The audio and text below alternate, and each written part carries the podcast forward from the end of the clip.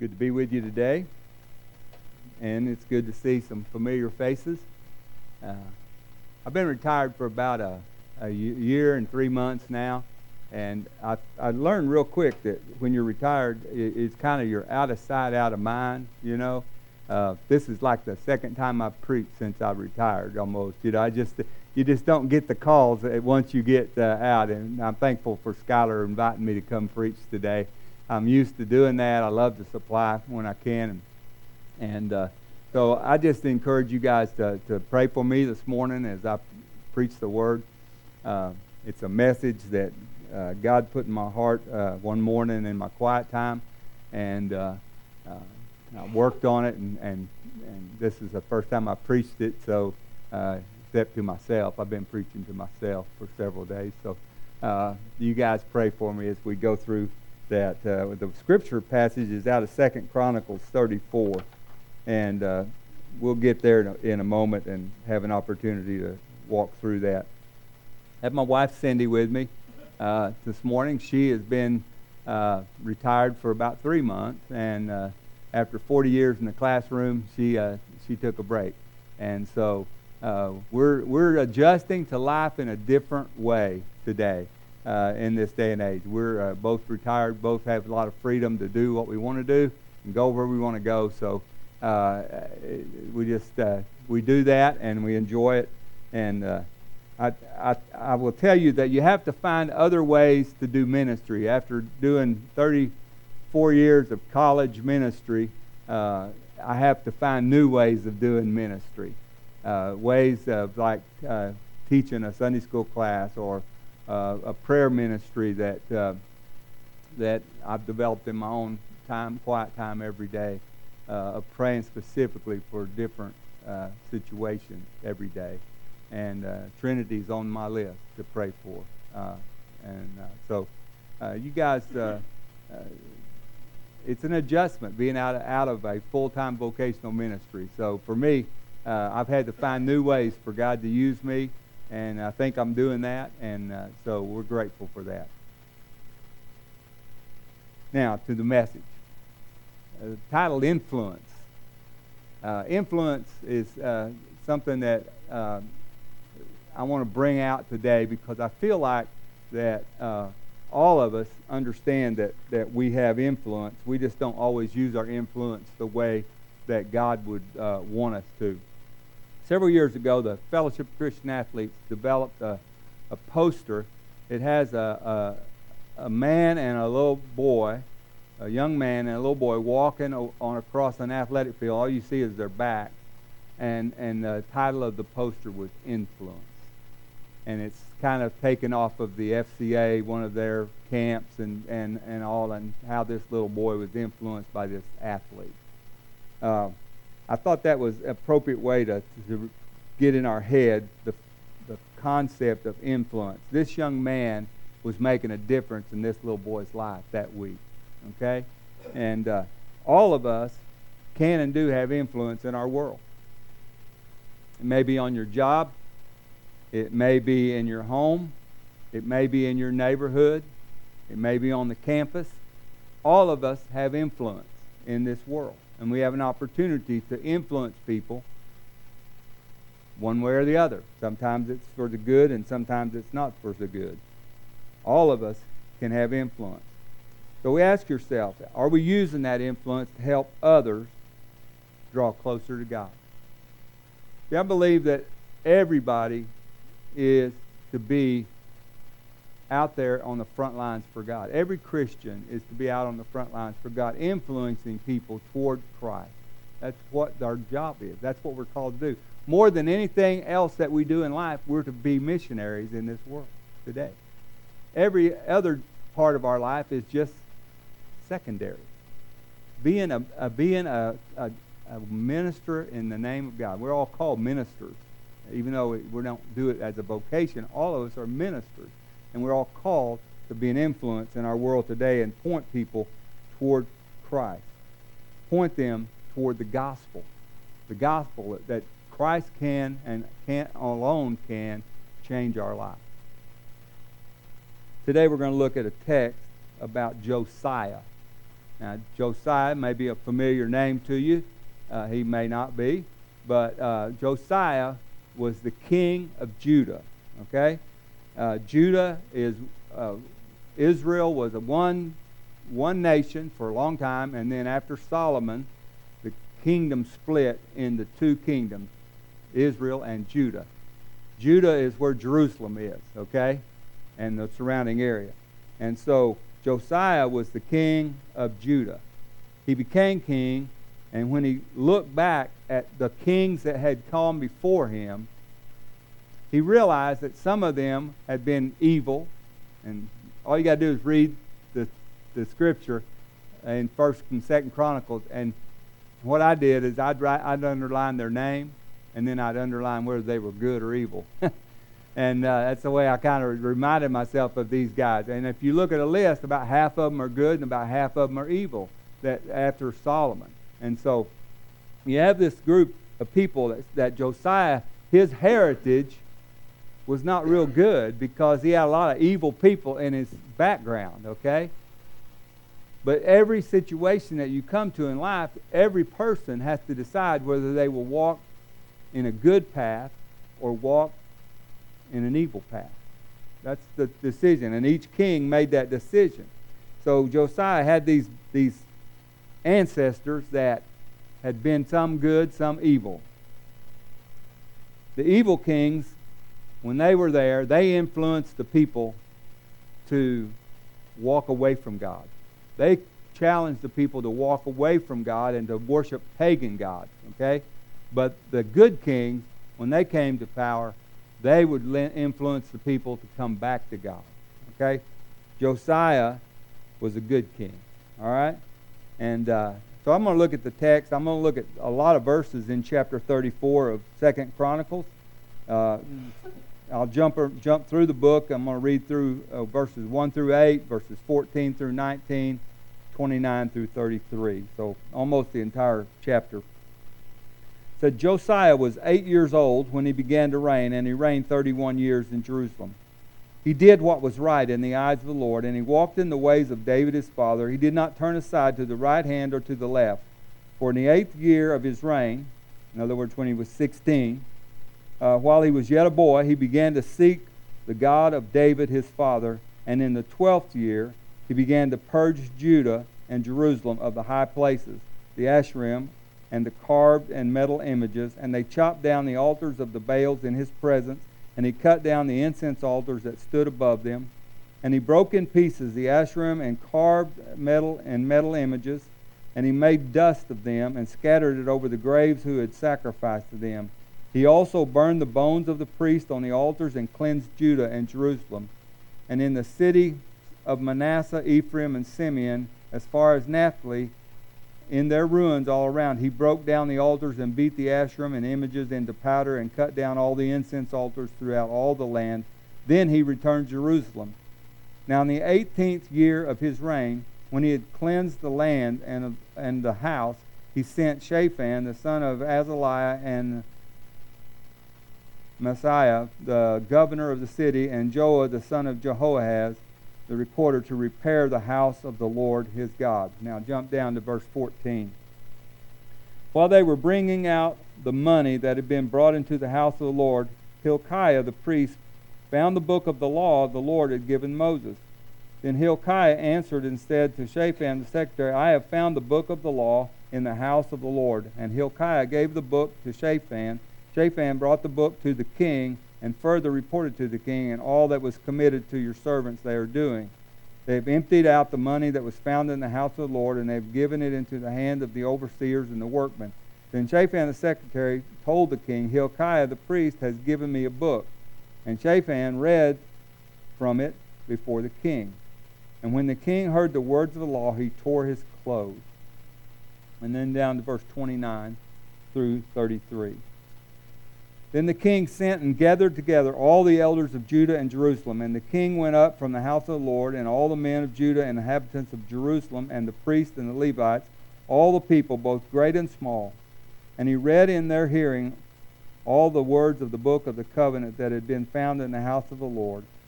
And the king stood in his place and made a covenant before the Lord to walk after the Lord and to keep his commandments and his testimonies and his statutes with all his heart and with all his soul, to perform the words of the covenant that were written in the book. Then he made all who were present in Jerusalem and in Benjamin join in it. And the inhabitants of Jerusalem did according to the covenant of God and the God of their fathers. And Josiah took away all the abominations from the territory that belonged to the people of Israel, and made all who were present in Israel serve the Lord their God. All his days they did not turn away from following the Lord, the God of their fathers. So, a lengthy reading, but uh, you, you, need to get it all so you get the story uh, in your heart and in your head. Josiah, remember, he was eight years old when they made him king. Eight years old what does an eight year old do as a king? I mean, I don't know that he really could rule uh, effectively as an eight year old, but he was chosen as a part of the descendants of David to be on the throne, and so he was. And so Josiah was he was a son that was left, and he he was selected when the last king died. So Josiah becomes the king. Eight years old probably surrounded by some really good people that helped him to, to, to learn and uh, grow. Uh, but when he was uh, 16, it says he makes a personal decision to seek the God of David, his father. He, he, he made a decision right there to say, I'm going to walk in the ways of God. David walked in the ways of God. Solomon did to some extent, and others had throughout the history of Israel and uh, Judah. But he said right there, my decision is to walk with God, to seek the Lord. At 20 years of age, he began to purge the land of the pagan gods and worship that had come into the land because of the last king that was there. And uh, so he, he does something there. He takes action in that first eight verses, as I read. He kind of made a tour of the, the land. And he's tearing down the altars, and he's, he's crushing the idols, and he's burning things, and he's grinding it into powder, powder, and he's getting rid of it. He is purging the land of the evil that had, in, had infiltrated the land. And so, already as a young man, 20 years of age, he has influence and he's influencing the nation. And that's really important to get that in your head as we talk about this. At age 26, he has done most of whatever he's going to do in the land. And then he has the temple that has gone into disrepair because of all this pagan worship. And he sees the temple and he knows that he needs to repair the temple. And so he sends uh, different leaders and he tells them to repair the temple uh, because it's in disrepair.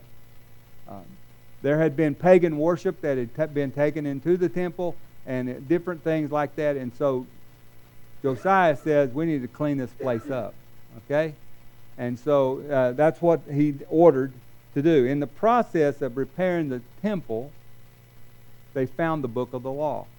Now, my commentary said that this was probably a portion of or all of the book of Deuteronomy, was probably what it was that they found. It'd be in a scroll form, and they brought it to Josiah from the temple. And uh, it is read to him by Shaphan, okay?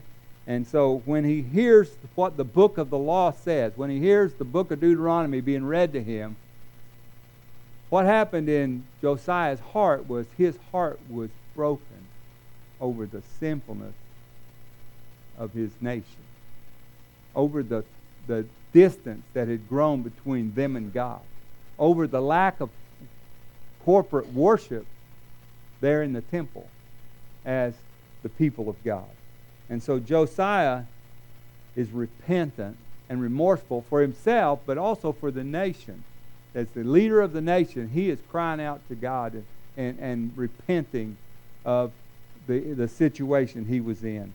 And uh, it says that when he finished that, he calls the elders from the nation. That would be the, the, the people of Judah and Benjamin that lived out in the area, he would call them into where he was in Jerusalem. And he asked them to hear the book of the law. And he read to them the book of Deuteronomy, basically. And, and as a result of that, he then makes a commitment to, uh, to them and to God that he is going to walk in the ways of God. He's going to follow the book, okay? He's going to follow this book. And for us today, what would be a modern thing would be we would read the Bible and we would decide that we're going to live by the Word of God. Okay? That's basically what Josiah was doing. He's going to live by the Word of God. And so, uh, you know, he brought in people who uh, were leaders in the nation, and then they were to take that back to their people that they were kind of over and their families and lead them to go that direction as well. So he's he's not only influencing them, he's calling them to influence other people as well. As a result of what he did, Josiah did, the nation turned back to God. Turned away from pagan worship and turned back to God. And for the last 15 years or so of his reign, the people walked with God. Now, if you go on and read history uh, of, uh, of, the, of the nations of both Israel and Judah, what you find is they just keep going this up and down, up and down. Good king, bad king, mostly bad king. And as they got far enough down, God finally said enough is enough, and He sent them off into into captivity. Uh, and so uh, Josiah, though he was he was really a, he was a bright spot in their history, you might say. He had influence, and he used his influence to draw the people back to God, and that's important. So I want to talk about a few things that we can learn from the story of Josiah, and that's what I want to uh, emphasize, make the application, you might say, to our own lives uh, every day. First of all, God uses people, just ordinary people, who are willing and obedient to follow God, to follow His will and His ways, to follow His word. God uses people who will do that, willing people. Age doesn't matter. Josiah was eight years old when he became the king. Age doesn't matter. He was 16 when he decided, I'm going to seek after the Lord. He was 20 when he's starting to purge the land. He's 26 when he gets the temple repaired and moves people back. Age doesn't matter. You can be an influence all along the way. And I hope that I'm still an influence. I'm 67. I hope I'm still having some influence along the way in somewhere, mostly with my grandkids and, and uh, trying to influence their life a little bit, some positive things that I have uh, opportunity there. And uh, we need to always consider that we need to be an example. Uh, over in 1 Timothy chapter 4, verse 12, Paul is writing to Timothy. Timothy uh, is a pastor, uh, and he is uh, one of Paul's uh, disciples, you might say. He's one who had been uh, discipled by Paul. And now Paul's writing him a letter. He wrote him 1st and 2nd Timothy. And he, and he wrote him these letters to encourage him, to instruct him, and uh, to help him. And, and in verse uh, 12 of chapter 4, he says these words. He says, Let no one despise you for your youth, but set the believers, but set the believers an example in speech, in conduct, in love, in faith, in purity. So Paul is saying to Timothy, you be an example. You be an example to those people that you have influence over. You set an example, and he gives him these different things. He said, first of all, in your speech, the way you talk. We ought to be an example in our speech to the world around us. People ought not hear. Uh, James talks about the tongue and how that blessing and cursing shouldn't come out of the same mouth, okay? And so we ought to be an influence with the way we speak out in the world that, that we are in, in our sphere of influence. Uh, and in our conduct, the way we act, we ought to be an influence in the way we act. Set an example by the way we act. You ever find yourself acting bad? You know,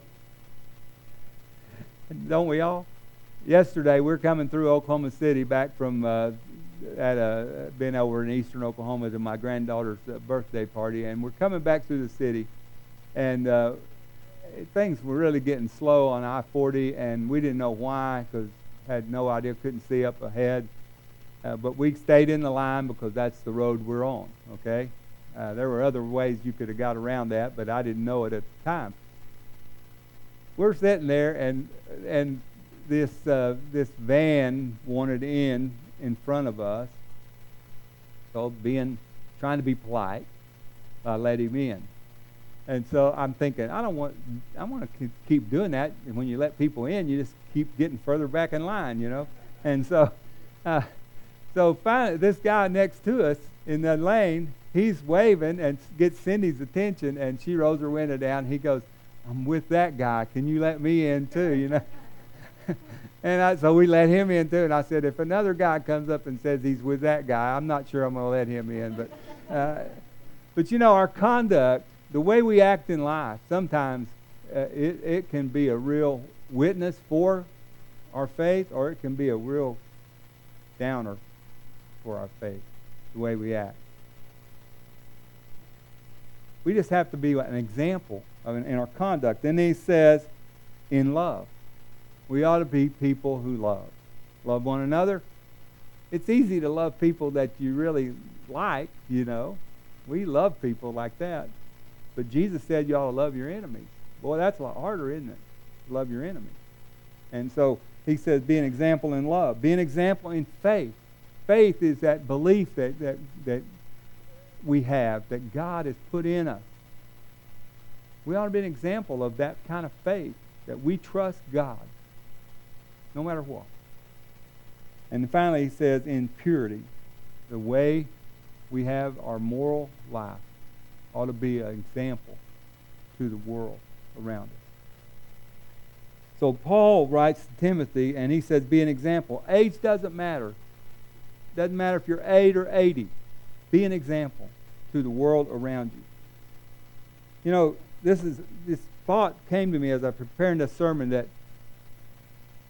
when it comes to spiritual awakenings in the world, and if you've studied any of that or read about any of that about spiritual awakenings in the world, there are two things that almost every spiritual awakening across this world have in common. One is prayer. That people who seriously get down on their face before God and call out to God for revival, for, for God to turn the hearts of people to Him. Prayer is extremely important in a spiritual awakening. We prayed for the city this morning, for the things that are going on here that God would turn this this city toward Him. So that's that's that's a beginning place. Prayer is always a prelude to God's great work. Okay. Second thing that they, these awakenings have in common is young people. Almost every great awakening was stirred by the hearts of college students. And that, that's why I love college students so much is they, they can move things quickly, and and they can have influence quickly, uh, and and uh, they can they they their hearts are ready and willing to go with God when God grips their heart. Those two things are really important when it comes to a spiritual awakening. They're not, not the only factors, and, we shouldn't discount the fact that, you know, I'm 67 and I can't still have some part in that because I can pray and I can have influence on people's lives. But the reality is that so many people that uh, that are my age have, that are not walking with God have decided that God's not a part of their life and will never be a part of their life, and that they just ignore that and they harden their hearts to the point that they're not going to ever pursue after God. That's not always true, but it is true a lot. Young people are more pliable; their hearts are more ready and more open to hear from God. And so it's an opportunity. And so God works through those two things prayer and young adult. So, second thing we can learn from Josiah's story is that every person makes a personal decision to walk with God. Josiah did when he was 16. He said, I'm going to seek the God of my father David. I'm going to do that. That's a decision that he made at that point in time. You know, God calls us He seeks after us. He, he pursues us. And when he does, uh, we, we can decide, we decide whether we're going to say yes or no. Josiah said, I'm going to pursue God when he was 16. For me, I was a college freshman when I said I'm going to I want to I want to walk with God. God spoke to my heart one night in a church service. I grew up in church. I grew up I went to everything in church. but I didn't know Christ. I just knew a lot about Christ. I had all the BBS answers. I knew it all. But I didn't know Jesus. And so one night, while we were in a, in a revival service, God spoke to my heart, drew me to himself. I surrendered. I surrendered. I was 18, college freshman, and I've never regretted that decision to follow Christ in my life and, and to give my heart over to Him. Josiah decided to, to pursue after God. He decided to seek the God of his father David. And, and when God spoke to my heart, I made that decision too. Every one of us has an opportunity to make a personal decision to follow Christ. Third thing we learn is once we become a follower of Christ, we must be obedient to God's word and the leadership of the Holy Spirit that's in us. Once we become a follower, we become obedient to the leadership of Holy Spirit and His Word. Josiah read the Word of God, and it broke his heart. You know, he didn't. He didn't. Up to that point, he didn't know the Word of God. He had never read. It hadn't been read in the nation. It hadn't been read in the temple. Until he heard the, the, the, the book of Deuteronomy read to him, he didn't know. But in his heart, Josiah knew. You think about it. He's 26 when he hears the Word of God read for the first time. But before that, he had already cleansed the land of the pagan worship because he knew that was wrong. He knew that was not the way the nation was supposed to go. And so he took steps to go. So he, he once he heard the Word of God, he was totally broken by the Word of God. And he was obedient to that Word and to the work of, of God in his life. You know, we live in a world and a culture that is going away from God, not toward God. We're, our world is not running toward God, okay? It's running uh, away from God. And, and I would say to us that we need to be standing firm in God's Word if we're going to make a difference in our world. The fourth thing we can learn from Josiah's story is we must lead others to know and to understand God's words and ways. So what does Josiah do once he hears the word of God? He calls the elders. These are leaders in the land. He calls them to, to Jerusalem and he says, Hey, I got something I want you to hear. Listen to this word. And so he he lays it out. He says, All right, I'm going to follow this. I'm going to make a covenant with God that I'm going to follow this. But you're going to follow it too. He, he pretty much, as the king, just tells them, You're going to follow this too. You're going to go back and lead people to follow this too. We're going to get this right with God as a nation. And that's what he did. He influenced them. Josiah had a what I call a circle of influence or a sphere of influence, people that were leaders in the land. And he, he took and used his sphere of influence to make a difference in the land. You think about that. Who is in your sphere of influence? Who do you cross paths with on a regular basis that you have an influence over? Maybe it's uh, uh, in a, a, a job situation, people that you work around all the time, you see them all the time. Maybe it's in your neighborhood, people that you cross paths with regularly just as you interact in the neighborhood. Maybe it's people that you uh, go to school with. Uh, maybe it's people that you have uh, uh, influence over as a, a teacher or uh, uh, somebody who works in a, in a situation where there are kids there. You have influence. You have a sphere of influence, and God has given you that. And in a real sense, it's, it's your mission field, in a real sense, that it's the sphere of influence that you have. You know, we need to use that sphere of influence to make a difference. Back over in uh, the book of Second Timothy this time, not First Timothy, but Second Timothy, chapter 2, verse 2, Paul says to Timothy this And what you have heard from me in the presence of many witnesses, entrust to faithful men who, be, who will be able to teach others also. We need to use our influence, first of all, to be a disciple, to grow in our own faith, to, to uh, walk with God where He wants us to walk with, to be a person who obeys the Word of God and, and, and walks with Him on a day to day basis. But also, we're told to teach others. Teach others what you know, what the Word of God says. Teach others. That's our, that's our call to do that. Timothy was told, teach others. There's a reason behind that. So that they then would be prepared to teach others. It perpetuates the Christian faith year after year, generation after generation. read the Psalms, it says, one generation tells the other generation. That's, a, that's our responsibility. We have to pass on the hope that we have in Christ. We have to pass on the gospel message to the next generation so that they can know. That's what influence is all about here. We need to be a disciple. We need to be, be a person who is a discipler, and we need to be a disciple maker. Being a disciple maker means we're preparing people who go out and teach the same truth of the Word of God that we taught them. That's what we need to do. We are ambassadors for Christ. Paul tells us that in, in uh, 2 Corinthians. We are ambassadors for Christ. We are his representatives in the world. And we need to influence the world that we're in by making and being a good example in all these areas. Don't waste the opportunity that God has put in your life or mine. We, ne- we need not waste that opportunity.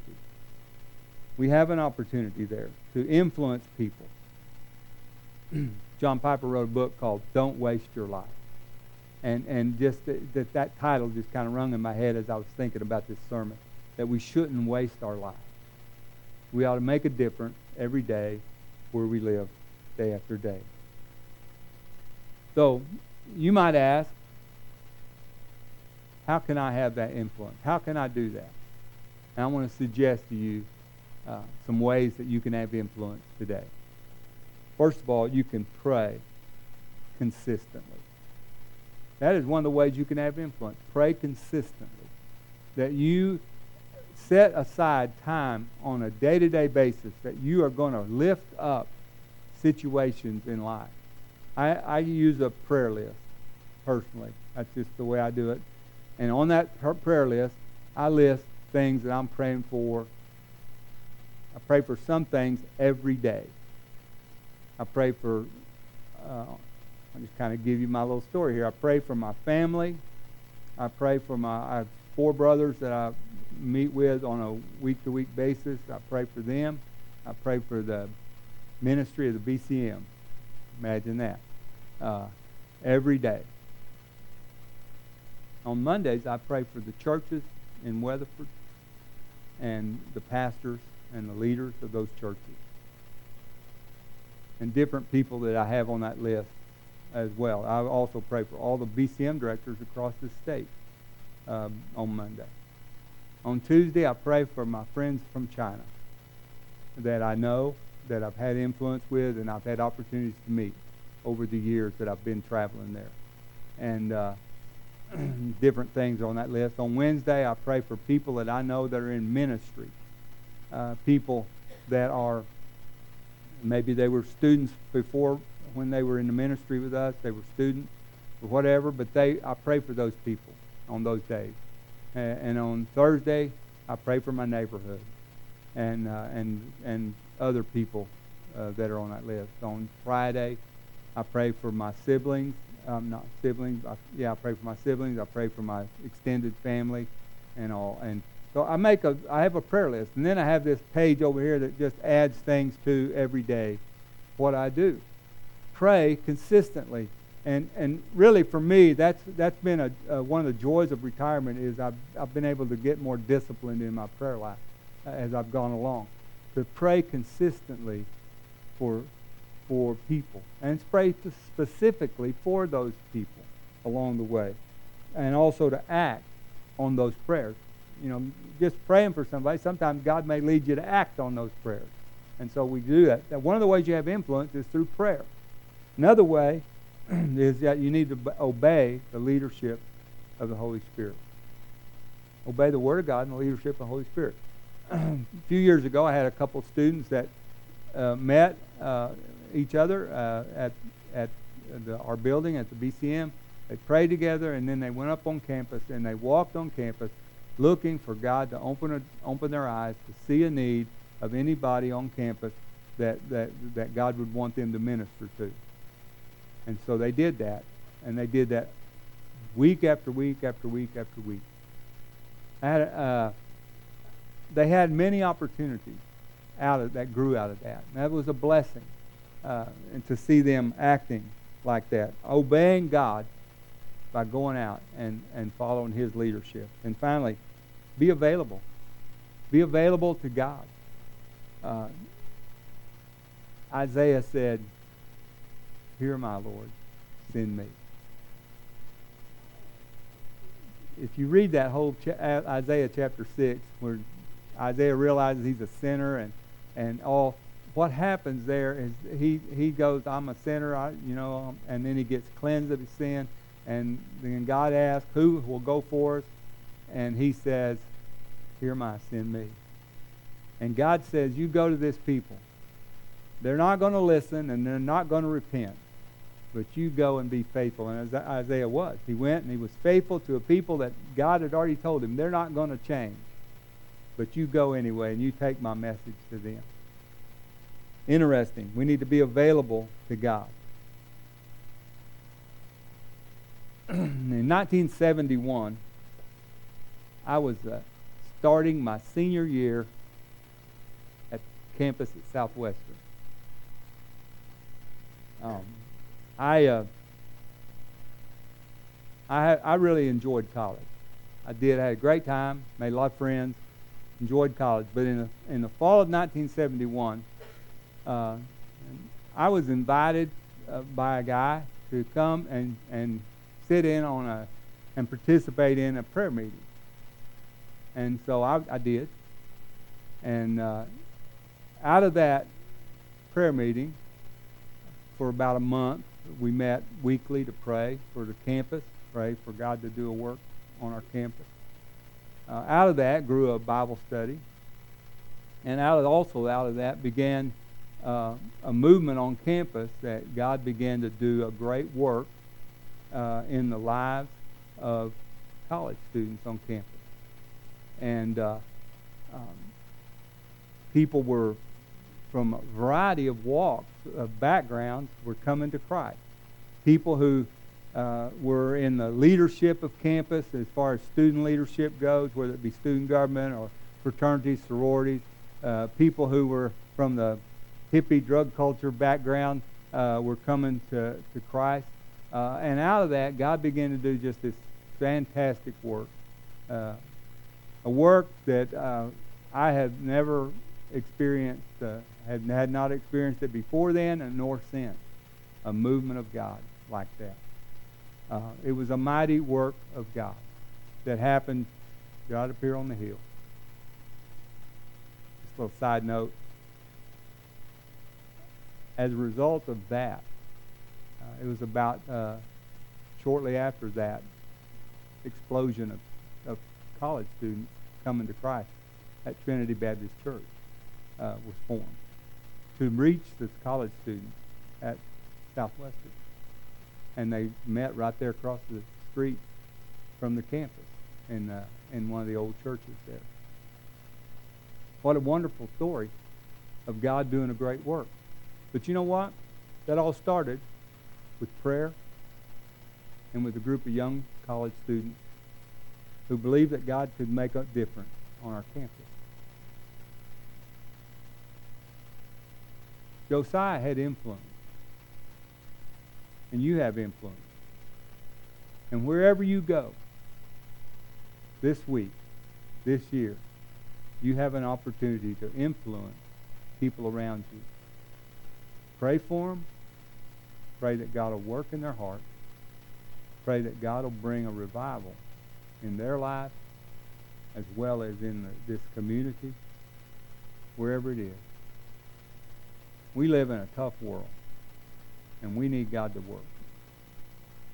So let's be an influence for Him. Join me as we pray. Father God, we come before you today, and we thank you for the opportunity to be a part of, of the family of faith, your family. We ask you, Lord, to bless the time that we have now of invitation, Lord, a response time. Lord, a, a time where our hearts are led by your Spirit to make a response, whether it's there privately in the in the seat or whether it's publicly in front of the church to make a response, Lord. But help us, Lord, to be obedient. Help us, Lord, to be uh, mindful of, of the fact that uh, you have called us as your children to make a difference in this world. I pray, Lord, that uh, those that are here that know you will commit make a covenant with you to use their influence to point people toward Christ and the gospel. And for those that might be here today that don't know you, Lord, we pray that you would begin to stir their hearts to call them to pursue and seek after you. That, Lord, that you would draw them to yourself and do a work in their life, a work of salvation and a work of spiritual development after that. Now, Lord, just uh, bless this time of invitation. Uh, may your will be done. We pray in Jesus' name. Amen. You stand with us as we sing. I'll be here at the front. If uh, any of you need to talk with me, I'll be available. Maybe you need to go to somebody else here that you know in the congregation and just talk with them and pray with them. But I'm here if you need to talk.